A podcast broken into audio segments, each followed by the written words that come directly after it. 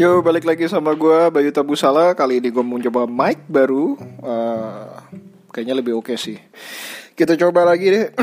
Jadi kita mulai tentang Podcast kita hari ini tentang Market, kabar market hari ini Terus tentang coronavirus Terus bagaimana cara you sebagai investor menghadapi coronavirus. Jadi gue baru-baru ini Baru sebenarnya hari ini gue baru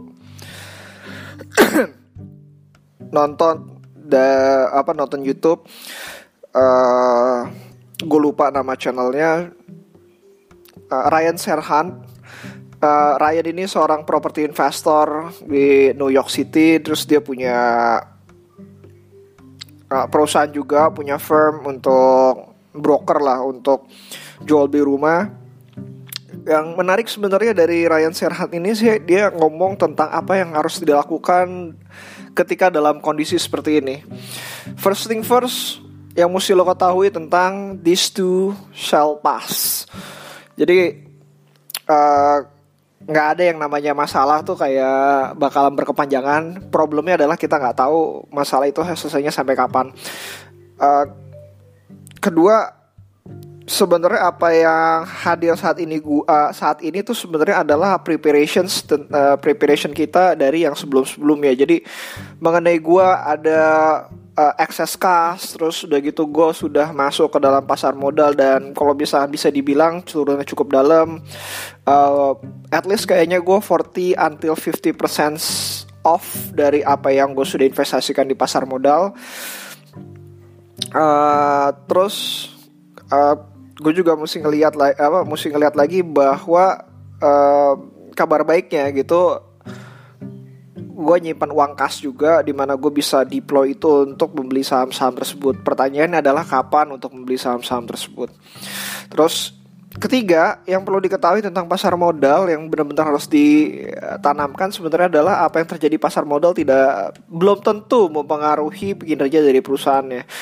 Uh, untuk beberapa perusahaan yang gue pegang kemungkinan besar bakalan berpengaruh sekali karena berhubungan dengan jasa construction di mana construction sendiri kalau misalkan sudah hold ya udahlah kita menunggu. Tapi gue ngelihat dari sisi manajemennya mereka juga cukup proaktif dan mereka mencari cara untuk uh, keluar dari uh, apa keluar dari ketidaknyamanan inilah. Nah itu yang yang bisa gue dapatkan dari manajemennya. Dan manajemennya cukup terbuka dan jujur mengenai apa yang akan terjadi tapi mereka cukup optimis juga. Berikutnya lagi tentang apa yang sebenarnya harus lo lakukan ketika uh, hal kayak gini kejadian lagi di masa mendatang. Satu yang sulit sekali untuk dilakukan adalah preparation karena nggak semua orang siap dengan keadaan ini. Gua cukup beruntung gue sudah menyiapkan dari setahun yang lalu sehingga gue memiliki cukup cash untuk masuk lagi ke dalamnya. Tapi nggak semua orang punya cukup cash untuk masuk ke dalam. Even karena kelakuan gue sendiri uh, yang seharusnya gue bisa mendapatkan harga lebih murah pada tahun lalu gue tidak gue mengabaikan apa yang harus gue lakukan pada tahun lalu. Sehingga terjadilah ta, uh, apa yang terjadi pada tahun sekarang gitu. Turunnya jauh lebih dalam. Seharusnya mungkin turunnya nggak sampai 40% mungkin coba 30% aja. Uh, yang perlu ditanamkan balik lagi adalah mengenai mindset. Mindset mindset terhadap apa yang akan terjadi, apa yang sedang terjadi gitu. Mindset lo terhadap apa yang sedang terjadi. Apa yang gue lakukan sekarang, kemarin hingga mungkin masa depan itu mungkin gak cocok terhadap uh, kondisi kalian sendiri gitu. Jadi yang perlu diketahui, yang perlu kalian pahami adalah mindset yang gue ambil adalah apa yang gue percayai juga gitu uh, eh, gue selamat tahun 2013, gue selamat tahun 2015 uh, eh, dan cukup untung besar karena mindset yang gue pegang yaitu ketika market crash belum tentu segala sesuatunya itu berimpact secara sistemik. Jadi ya udah marketnya bisa crash tapi saham-saham yang baik itu akan selalu terus bertumbuh. Nah, mindset yang sama gue terapkan pada uh, momen kita kak coronavirus ini. Tapi yang gue lupa adalah coronavirus ini cukup sistemik sehingga seharusnya gue bisa mengambil kesimpulan yang berbeda. Tapi dengan mindset yang sama tersebut gue bisa cukup relatively gue bilang gue punya pegangan lah. Gue punya pegangan tentang apa yang akan terjadi satu sampai hingga tahun dua tahun ke depan hopefully kalau misalkan market recovery dan coronavirus ini berhenti uh, kita akan melihat rebound yang cukup lumayan besar sekali gitu itu yang pertama yang kedua adalah kapan rebound atau recovery-nya yang sebenarnya kita nggak pernah tahu. Itulah kenapa uh, persiapkan cash kalian untuk melakukan pembelian besar-besaran ketika sudah menemukan titik cerahnya. Dalam hal coronavirus mungkin bagi gue adalah ketika sudah jor-joran membagikan uh, vaksin sudah ada, terus vaksin itu sudah disebar luaskan dan mungkin sudah masuk ke Indonesia, baru gue bakalan melakukan deployment terhadap uh, uang gue kepada pasar modal. Meanwhile, kayaknya gue bakalan lebih senang untuk tanggung cash dulu dengan alasan sebenarnya ada beberapa resiko yang benernya nggak nggak bisa gue pungkirin itu hadir dalam hidup gue.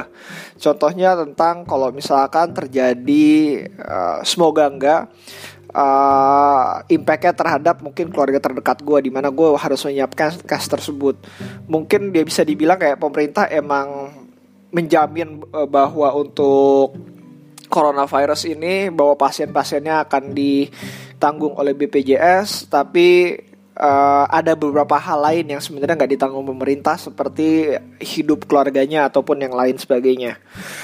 Uh, gue sendiri ngelihat ada systemic impact juga dari coronavirus ini. Sebenarnya nggak berhubungan terhadap uh, penyakitnya tapi berhubungan tentang apa yang sedang terjadi. Stay home menurut gue sebuah luxurious dan itu mesti kalian pahami bahwa nggak semua orang bisa stay home. Uh, masyarakat kita yang lebih banyak menengah ke bawah itu nggak uh, punya luxurious itu. Dan menurut gue gue cukup beruntung memiliki mereka juga Uh, karena kalau nggak ada mereka juga mungkin kita nggak bisa stay home dengan cukup nyaman. Karena mereka lah kalau misalkan kayak Gojek dan segala macam itu kan kelas menengah ke bawah uh, itu yang profit kita untuk dalam makanan dan segala macam gitu. Sehingga kita bisa nyaman untuk stay home.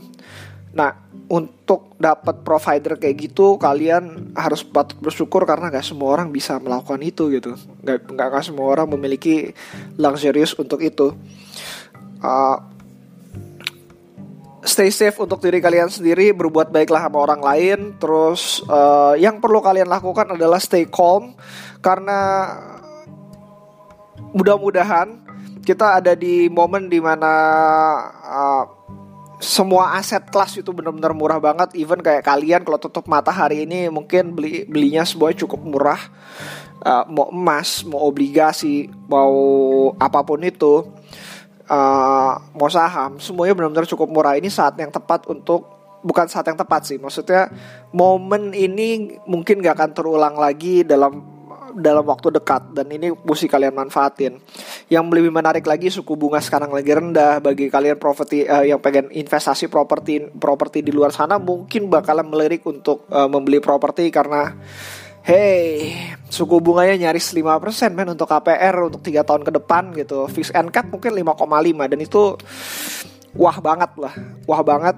Hmm. Dan again itu sebuah luxurious juga buat semua orang Gak semua orang bisa mampu untuk KPR juga Jadi yang perlu kalian pahami adalah Uh, kalau kalian bisa ambil resiko, uh, silakan ambil, tapi perlu diingatkan bahwa setiap resiko itu mempunyai tanggung jawab di belakangnya yang harus kalian penuhi apakah itu dalam bentuk utang ataupun kalian mau mendeploy uang yang kalian simpan. Uh, dari gua dari gua sebenarnya itu balik lagi ke dalam diri kalian. Beberapa teman gue sudah mulai mencicil, tapi untuk gue sendiri gue baru stop untuk melakukan cicil uh, mencicil saham itu.